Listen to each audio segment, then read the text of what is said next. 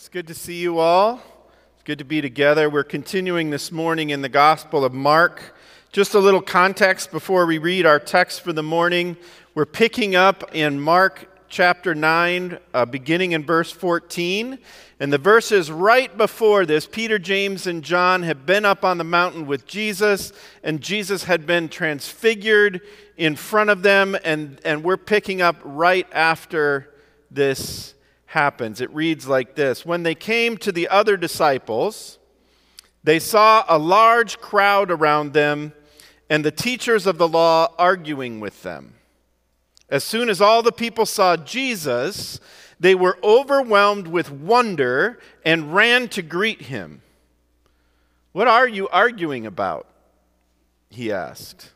A man in the crowd answered, Teacher, I brought you my son who is possessed by a spirit that has robbed him of speech. Whenever it seizes him, it throws him to the ground. He foams at the mouth, gnashes his teeth, and becomes rigid. I asked your disciples to drive out the spirit, but they could not. You unbelieving generation, Jesus replied. How long shall I stay with you? How long shall I put up with you? Bring the boy to me. So they brought him. When the spirit saw Jesus, it immediately threw the boy into a convulsion. He fell to the ground and rolled around, foaming at the mouth. Jesus asked the boy's father, How long has he been like this? From childhood, he answered. It has often thrown him into fire or water to kill him. But if you can do anything, take pity on us and help us. If you can, said Jesus. Everything is possible for the one who believes. Immediately the boy's father exclaimed, I do believe. Help me overcome my unbelief. When Jesus saw that a crowd was running to the scene, he rebuked the impure spirit. You deaf and mute spirit, he said, I command you, come out of him and never enter him again. The spirit shrieked, convulsed him violently, and came out. The boy looked so much like a corpse that many said, He's dead. But Jesus took him by the hand and lifted him to his feet, and he stood up. After Jesus had gone indoors, his disciples asked him privately, Why couldn't we drive it out? Jesus replied, This kind can come out only by prayer. Please join me in prayer. Bless us this day, O Lord, with vision. May this place be a sacred place, a telling space where heaven and earth meet. Amen. I've been thinking this week about magnetic people people who just attract others. And the reason I started thinking about this, actually, there are two. One is this text. We'll come back to that in a second. The other is that we went and saw a movie recently about the Jesus People movement back in the early 70s. And one of the things that captures me about that revival that happened back in the early late 60s early 70s was how magnetically attracted to Jesus people were. We've talked about this before, but I'm captivated by this, by the image that the Gospels give us, and by the conversations that I have with people outside the church who are completely, um, well, at, at a minimum, intrigued by Jesus, but are drawn by Jesus. In fact, we saw it in this text, didn't we? In verse 15, at the beginning of this story, Jesus comes down from the mountain with the three disciples, and they come to the other disciples, and there is arguing going on, which, you know, you get a bunch of religious people in a group, and what happens, right? that wasn't in my notes, that's just a freebie. But what captivated me was verse 15. As soon as all the people saw Jesus, they were overwhelmed, overwhelmed with wonder, and they ran to greet him. I'm captivated by this image. And as a pastor and as a follower of Jesus, it has always been the thing that both drives me and drives me crazy is that how come those of us who, who seek to follow Jesus don't seem to have the same effect on people as Jesus did? Why is it that when we hear these descriptions that people were overwhelmed with wonder? And ran to greet Jesus. It always is troubling to me that generally, when we ask people, even Christian people, to describe their church family, they don't use words like overwhelmed with wonder. They don't use words like we, ran, we run there every week. Right? And I wish that we would. I wish that our experience of Jesus was so profound. I wish that our the imprint of Jesus was so deep on our lives that when people looked at us they were overwhelmed with wonder not because we're so holy or righteous or we are so moral or whatever but we're so much like Jesus that people can't help but be overwhelmed with wonder. And I know that's not true about me. What is it? How is it that the presence of Jesus, the Spirit, is so strong in Jesus that people, when they just see Him, He just walks into the vicinity and people are overwhelmed with wonder and they run to Him? I don't have the answer for that other than to say that maybe we need to spend more time with Jesus.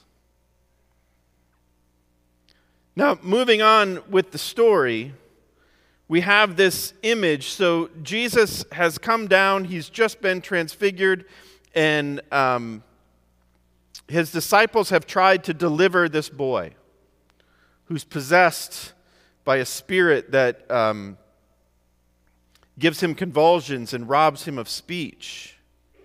But his disciples can't do it. The man says that he asked uh, your disciples to drive out the spirit, but they could not. And literally, the text, if, if we were to do a, a more literal translation of the phrase there, it's that the disciples were not strong enough to do it. But there's also some other things going on because Jesus then goes on to say, You unbelieving generation. Now, whenever he uses this phrase, he's talking and not just to his disciples, he's talking to the group, right? So please notice that, and we'll come back to this later, uh, that Jesus does not condemn the disciples for a lack of faith. And commentators suggest that this is similar to what happened when Jesus went home to Nazareth and he couldn't really do much there because of their unbelief. And I don't want to put too much weight into that whole scenario because oftentimes we take principles from that that, that actually are not where Jesus was bringing us. But the reality of that unbelief impedes the work of the Spirit. And so the father of this boy comes, when Jesus comes, says, If you can do anything, if you can do anything,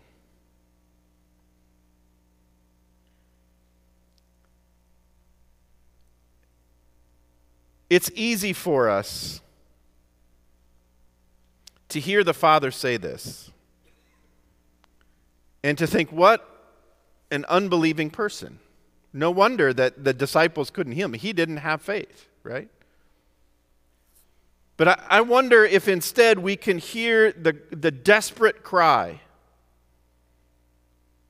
of this father.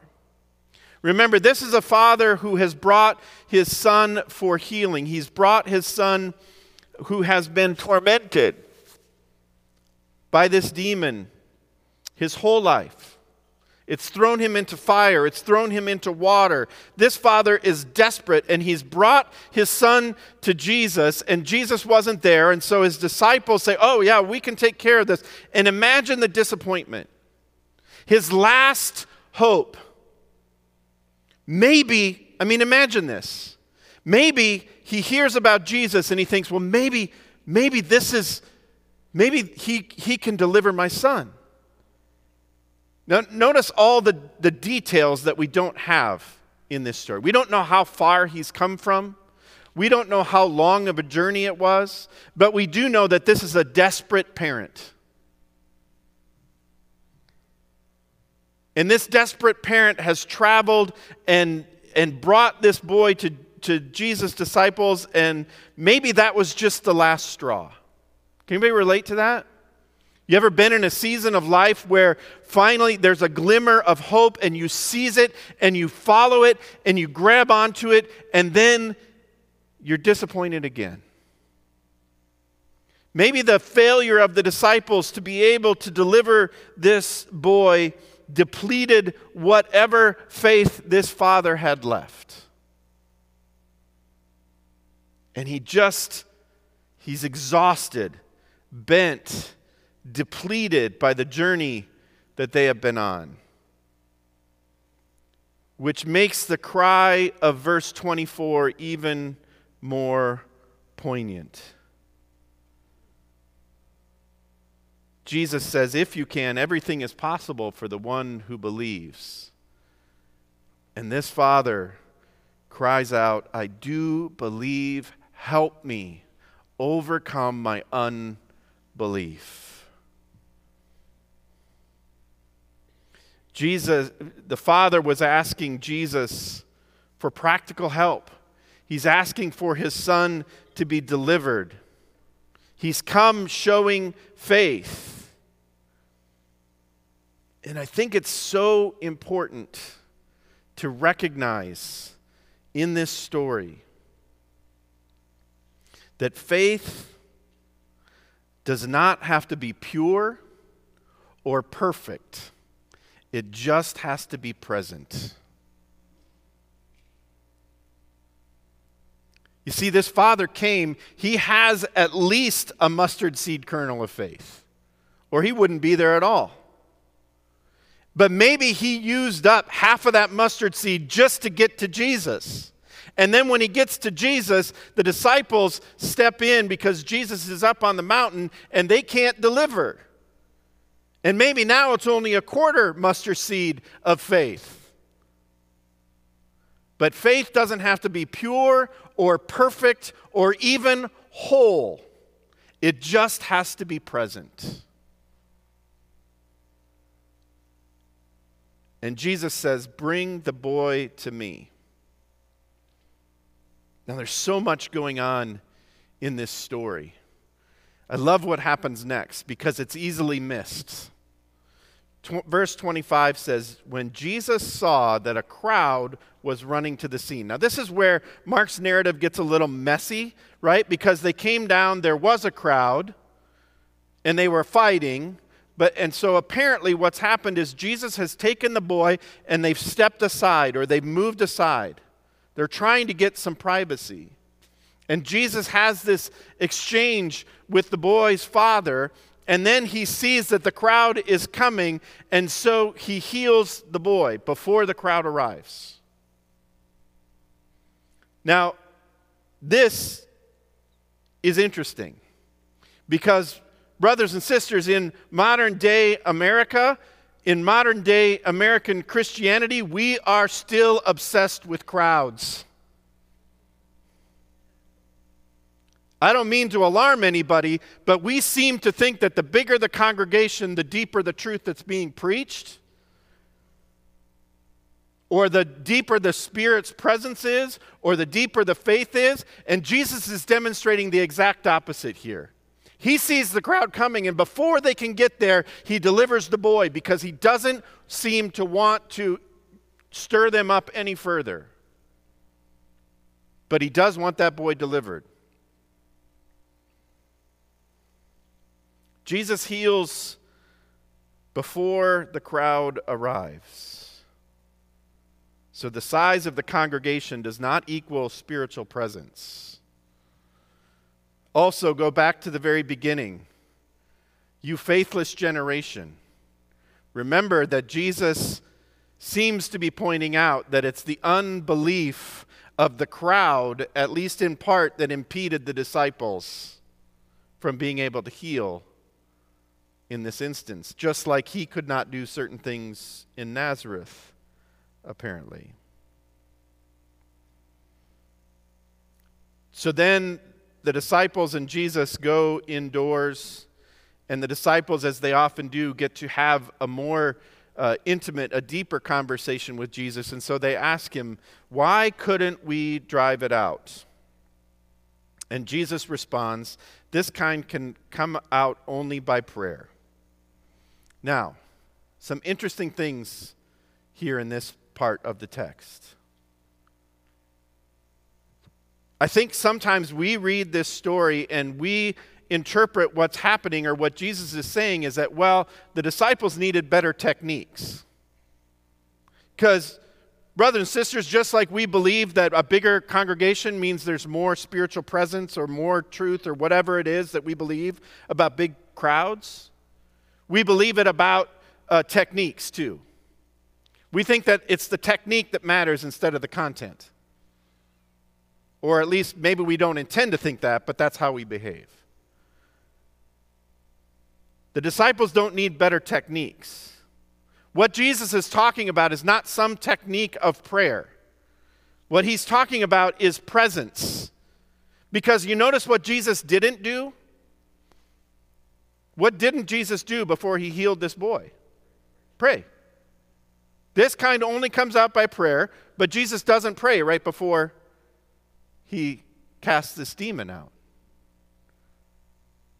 So, what he's saying is not that the disciples need better techniques, and he's not suggesting that prayer is some kind of magical incantation that if you say the right words and pray the right prayer before you cast the demon out, that that's going to work. What he's talking about is a deep, present life with God. He's talking about the kind of prayer, the kind of communion that Jesus has. In other words, you know, when Paul talks about praying without ceasing, that's the kind of life that Jesus is talking about. Because notice also what Jesus doesn't do when the disciples say, Well, Jesus, why couldn't we cast this demon out? He says, Well, this kind only comes out with prayer. But he doesn't say, And because you didn't have any faith. Isn't that interesting? The assumption we make is that the disciples couldn't do it because of their lack of faith. But at least reading between the lines in the Gospel of Mark, we know that the disciples have done this before. This is not new activity for them. And Jesus doesn't tell them in private, well, guys, again, you're doubting. Again, you don't have any faith. That's not what he says. What Jesus seems to be pointing the disciples to is that they simply need to be more present with God. One of my favorite devotional writers, named Ronald Rolheiser, says this. It's a good word for us. He says, God cannot be thought, but God can be met. Through awe and wonder, we experience God, and there, as mystics have always stated, we understand more by not understanding than by understanding. In that posture, we let God be God. What Jesus is saying to the disciples is that it's, it's through that deep communion with God, that kind of prayer, that gives the power that they needed to deliver this boy. And there's a whole lot about this healing that we don't understand. Okay? So, one of, the, one of the other things that I think we would do well to be cautious about is we love to extract principles from this kind of story. And sometimes those principles are good, other times not so much. Right? instead of being drawn into the wonder of God bringing wholeness and healing, right? We're right back to that technique. We want to, we want to develop a technique instead of recognizing that, no, God's inviting us into the mystery of His presence and of the kingdom's presence. Another thing to notice about this story that I love is that this episode in the Gospel of Mark follows the pattern of cruciformity. Remember, we talked about cruciformity last week. That is the cross shaped life. It follows that pattern. And the reality is, brothers and sisters, that we don't particularly like that pattern as Western people. We would prefer that the pattern looks like this faith leads to glory, healing, resurrection, wealth, all that stuff, right? Faith directly to wholeness and shalom and you know, that's where the prosperity gospel comes from. But the way of Jesus is faith, death, and then resurrection. Notice what happens in this story. Jesus, they take the boy aside. Jesus commands that the demon come out. The demon comes out, but the boy appears dead. And Jesus says in verse 27, or verse 27, it says, But Jesus took him by the hand, lifted him up to his feet, and he stood up. Now, there's a, something that Mark's doing here because this is the third time. Notice that number. The third time that he's done this in the Gospel of Mark. Just real quickly. In Mark 1, Jesus takes Peter's feverish mother in law by the hand. Same word. In Mark 5, Jesus takes the corpse of Jairus' daughter by the hand and commands it to arise. Same word. And here, Jesus takes the hand of the corpse like boy and raises him. Brothers and sisters, the beauty of this passage and the beauty of the work of Jesus is that Jesus offers us his hand. Jesus offers us, us his hand. But the, but the hard reality is, is that in order for that hand to be offered, we might need, actually, I don't think we might need, we do need to be dead. If we want to experience the resurrection, the rising, then we have to experience the death. That is life in the pattern of Jesus. He invites us into the life of the kingdom, but the only way into the kingdom is through the cross. In fact, Jesus, in, in the ancient uh, church, when, when in the baptismal pattern, Paul says this in Romans that when we're baptized, we are baptized into Christ's death and brought up in his resurrection. Right? The pattern of the life of Jesus is through the cross. So, friends, I don't know where you find yourself this morning. Perhaps, like the father of this boy, you are on your last thread and the thread is fraying. But Jesus offers you his hand. There is hope in the midst of seeming death. There is resurrection for those who think that everything is dead. Jesus is present, and he stretches out his hand to you. Will you take it? Amen.